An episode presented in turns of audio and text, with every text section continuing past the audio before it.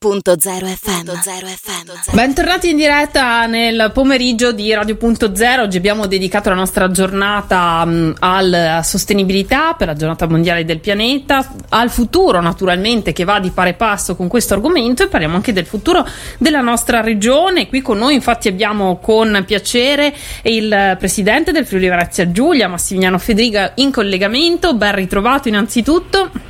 Grazie a voi dell'invito, buon pomeriggio. In questa giornata importante anche per la nostra regione, visto proprio l'incontro che si è tenuto fino a poco tempo fa eh, in occasione di Italia Domani sul piano nazionale di ripresa e resilienza che si è svolto al centro congressi del Porto Vecchio di Trieste, la presenza anche dei ministri per le politiche agricole, alimentari e forestali e agli affari regionali, insieme ovviamente al sindaco del capoluogo regionale. Presidente, lei ha toccato argomenti molto importanti, abbiamo parlato, si è parlato anche di sanità e anche di transizione ecologica per eh, restare appunto in argomento, per, non solo nell'ottica dell'entità degli interventi e delle risorse, ma soprattutto anche in prospettiva di un modello di sviluppo sociale per i prossimi anni. Quindi la Regione ha fissato anche degli obiettivi chiari su sanità e transizione ecologica. Sì, noi intanto sulla sanità abbiamo, stiamo mettendo a terra, eh, anzi vota, approvato oggi in giunta la delibera da mandare eh, al governo per quanto riguarda tutti gli interventi legati alla medicina del territorio e alla telemedicina, investimenti molto importanti, stiamo parlando complessivamente per la sanità territoriale tra le risorse regionali e quelle messe a disposizione dal governo più di 200 milioni di euro per gli ospedali di comunità, le case di comunità che saranno di fatto la presenza reticolare della sanità sul territorio eh, e quindi un eh, maggiore vicinanza ai cittadini anche in quelle aree eh, dislocate magari lontane dai grandi eh, ospedali che possono trovare una risposta, ma non solo, eh, con anche il COT che è la centrale eh, operativa territoriale che per capirci gli acronimi non sono mai esplicativi ma sarà ma sarà certo. una presa in carico del paziente e eh, verrà seguito e affidato ai medici specialisti necessari per seguirlo e per assisterlo nel territorio, quindi o al domicilio o, o eh, nella residenza eh, assegnata. Eh, stiamo lavorando molto su questo, eh, stiamo ancora interloquendo col governo eh, proprio sulla medicina del territorio, perché questo è il passaggio degli investimenti, sono molto importanti, la regione in generale ha messo un eh, consistente in questi quattro anni eh, cifra, perché stiamo parlando di più di 700 milioni, di questi più di 400 sono fondi propri regionali. Eh, per andare a potenziare tutto il nostro sistema sanitario. Un lavoro importante, pensate che la sanità cuba eh, quasi 3 miliardi di euro di spesa ogni anno e quindi andare a migliorare, eh, ed è un nostro obiettivo importante, eh, chiaramente eh, necessita di passaggi, tempi, ma bisogna costruire il futuro e per questo bisogna partire con eh, urgenza. Noi abbiamo già approvato la riforma sanitaria a fine 2019, purtroppo poi c'è stata la pandemia che ha rallentato la messa in atto della stessa riforma, ma stiamo cercando di recuperare il tempo eh, in cui la pandemia ha messo sotto stress e bloccato di fatto il sistema sanitario per andare avanti in questa riforma che coincide poi, devo dire, con quanto scelto nel PNRR da parte dell'Europa e dal governo. Dall'altro invece sulla transizione ecologica, io oggi proprio all'incontro che abbiamo fatto eh, al centro congressi ho avuto modo di sottolineare quanto sia importante ma anche eh, il fatto che stiamo parlando di transizione ecolo- ecologica, non trasformazione ecologica. Cosa significa? Che dobbiamo avere la consapevolezza che dobbiamo darci degli obiettivi ambiziosi, ma è frutto di un percorso che bisogna compiere, non di traumi, perché altrimenti rischiamo che, eh, no, di non proteggere eh, la parte ambientale, ma di seguire un'ideologia che, metter, che non darebbe risultati e oltretutto, eh, oltretutto metterebbe in crisi tutto il nostro sistema produttivo e la nostra occupazione.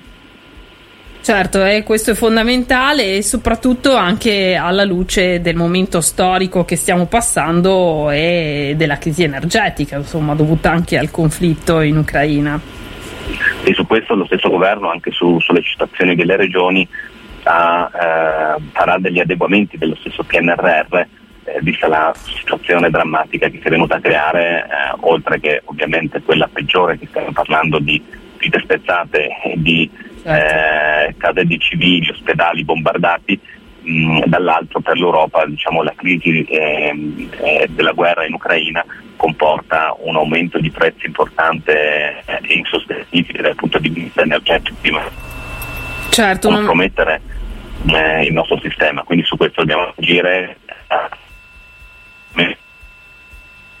la sentiamo per un attimo a tratti, Presidente, però appunto stava parlando proprio ehm, della crisi energetica, ma anche delle disponibilità no? delle materie prime, delle compon- componentistiche che hanno messo in difficoltà anche molti settori, eh, ad esempio il mercato dell'automotive eh, e molti altri, no? anche nella nostra regione.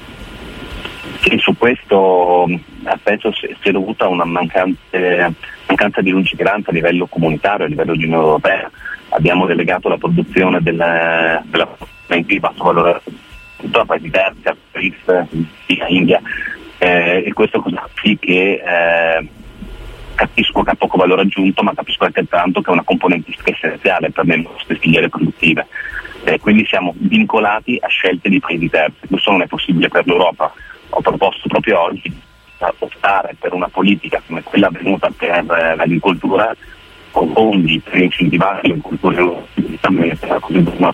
fondi per incentivare la componentistica essenziale per le nostre filiere, perché altrimenti rischiamo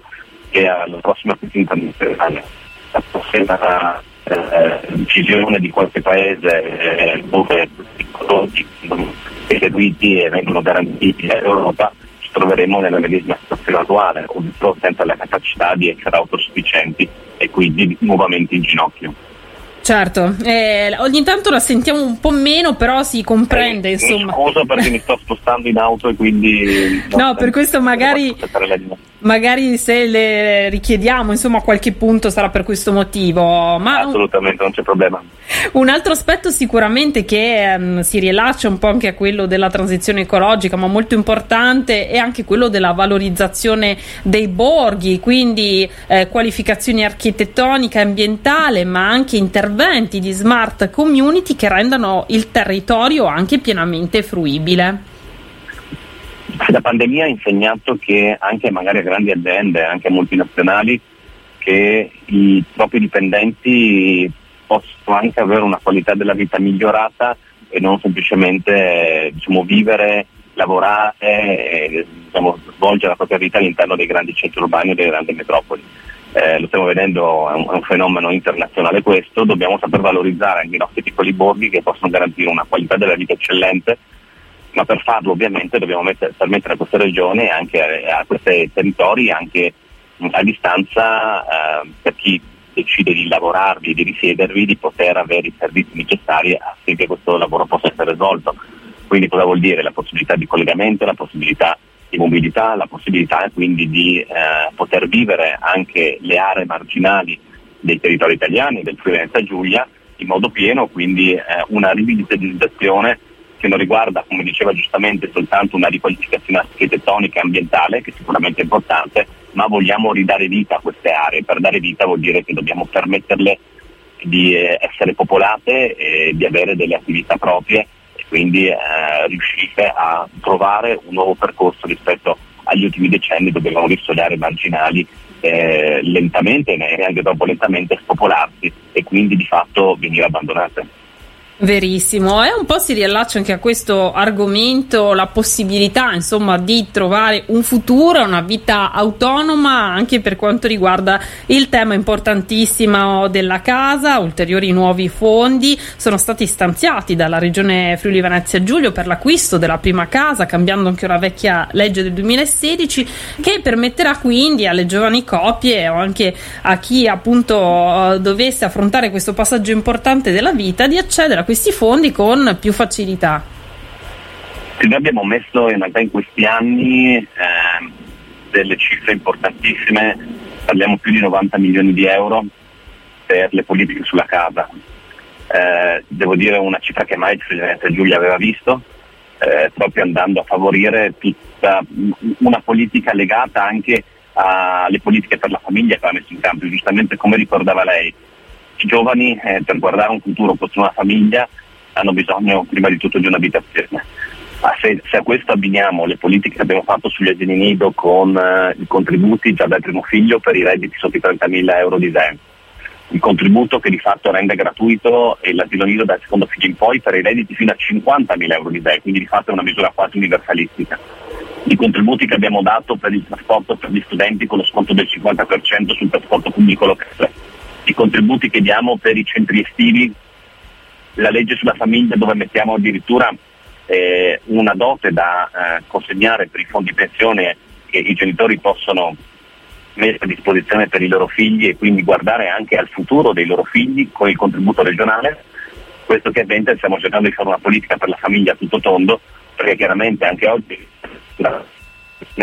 crisi enorme sulla natalità, sulla quale la Regione Prevenza Giulia penso che stia portando avanti tra le politiche più avanzate a livello nazionale. Con una forte emissione di risorse eh, perché crediamo che un paese, un territorio che non fa bambini è un territorio che non ha futuro. E quindi su questo ci abbiamo veramente eh, messo molta attenzione ma soprattutto messo molte risorse per dare risposte ai nostri cittadini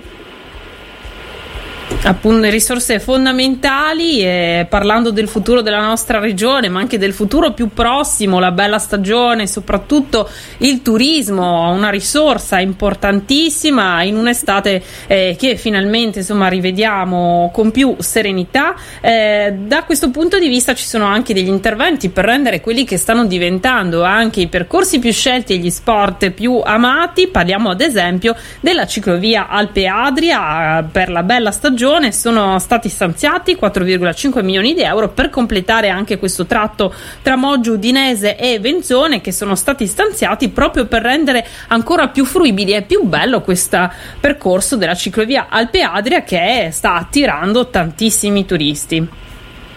Sì, ma io a questo aggiungerei il fatto che siamo la prima regione ad aver approvato un piano integrato per quanto riguarda le ciclovie, quindi noi adesso anche tutti gli interventi della regione e dei comuni rientreranno in quel piano e quindi saremo tra le regioni più avanzate a livello europeo per quanto riguarda i, i, i percorsi ciclistici, che sicuramente è una di quelle attrattive turistiche molto importanti che stiamo vedendo stanno eh, avendo sempre più attenzione negli ultimi anni da parte di chi decide di eh, spostarsi e visitare una meta. A questo abbiniamo gli importanti investimenti che stiamo facendo nella montagna, ma anche nel nostro mare, pensiamo soltanto all'importante intervento alla terrazza mare di Lignano. Pensiamo alla promozione che ovviamente è fondamentale per attirare persone sul territorio, è partito proprio qualche settimana dietro la campagna sulle tv nazionali Io sono Friuli Venezia Giulia, per raccontare in pochi secondi eh, la nostra regione, incuriosire ovviamente le persone a visitarlo e anche far capire che in una regione da 1.200.000 abitanti si possono trovare moltissime eccellenze, moltissime opportunità dalla montagna al mare alle città d'arte, insomma una serie di percorsi natura- naturalistici come eh, dicevamo per esempio le ciclovie in cui il turista può trovare un'offerta ampia o- oltretutto in pochissimi chilometri. Quindi su questo ci crediamo molto e devo dire che il ritorno è enorme. Anzi una criticità in questo momento le categorie eh, e le attività produttive legate al turismo segnalano la mancanza di personale e quindi su questo stiamo cercando di lavorare in, insieme perché prevedono una stagione eh, molto buona, eh, ovviamente è necessario il personale per portarla avanti e per garantire i servizi ai turisti che vorranno scegliere il Friuli Venezia Giulia. Ecco, quindi questo aspetto è un aspetto da approfondire, ma chiudiamo anche eh, sulla scia appunto delle bellezze naturali di questa regione, come viverle al meglio. C'è anche una nuova app che è Cammina Boschi del Corpo Forestale del Friuli Venezia Giulia, che proprio ci propone una serie di escursioni itinerari per camminare a contatto con la natura e conoscere boschi, prati e pascoli del Friuli Venezia Giulia. Sì, questo si abbina a quanto parlavamo prima esiste eh, la capacità di far conoscere il territorio naturale che tutta la parte, abbiamo avuto modo di, eh, di, parlare in altre occasioni insieme, tutta la parte del turismo slow sta ricevendo grande consenso, soprattutto dai turisti del nord Europa, ma non solo. E su questo quindi la decisione di potenziare eh, questa offerta in Clemenza Giulia va proprio nella direzione di una richiesta che arriva dal turismo internazionale e che, e che, per cui la nostra regione può sfruttare appieno. Siamo una di quelle regioni che, che non sono state eh, particolarmente for- e fortunatamente assalite da una speculazione che ha eh, diciamo, consegnato parte del territorio eh, a interventi diciamo, impattanti, eh, ma la natura, la natura, e la capacità di offrire questo spettacolo ai turisti ce l'abbiamo e ce l'abbiamo ancora. Mm, quindi rispetto al passato dove si inseguiva molto il turismo di massa e che aveva molto successo in termini di richiami turistici, eh, diciamo quel tipo di località, noi eh, possiamo offrire eh, anche qualcos'altro, quindi non soltanto le grandi magari località attrattive, ma anche eh, quel turismo che fa conoscere la natura, fa conoscere l'enogastronomia, fa conoscere i piccoli borghi appunto di cui abbiamo parlato prima, che sicuramente possono essere eh, soprattutto nel turismo post pandemia un'occasione importante per il nostro territorio, su questo stiamo lavorando a tutto tondo appunto e come giustamente ricordava è un insieme di iniziative che stiamo mettendo in campo per cercare di spiegare eh, a chi decide di venire o, vorrebbe, o potrebbe decidere di venire in Friuli Giulia le, le opportunità che ci sono in questo territorio. Io ringrazio allora il presidente del Friuli Venezia Giulia, Massimiliano Federica, per essere stato oggi con noi. Ricordo che potrete risentire questa intervista in podcast sul nostro sito radio.0.it, su tutte le piattaforme eh, di condivisione dei file audio in digitale, ma anche su tutti i nostri social, con anche i dettagli di questa nostra chiacchierata e di tutti gli argomenti eh, che abbiamo toccato oggi. Grazie allora Presidente e buon lavoro. Grazie mille a voi e buon lavoro a voi. Radio.0, la miglior radio del Friuli Venezia Giulia.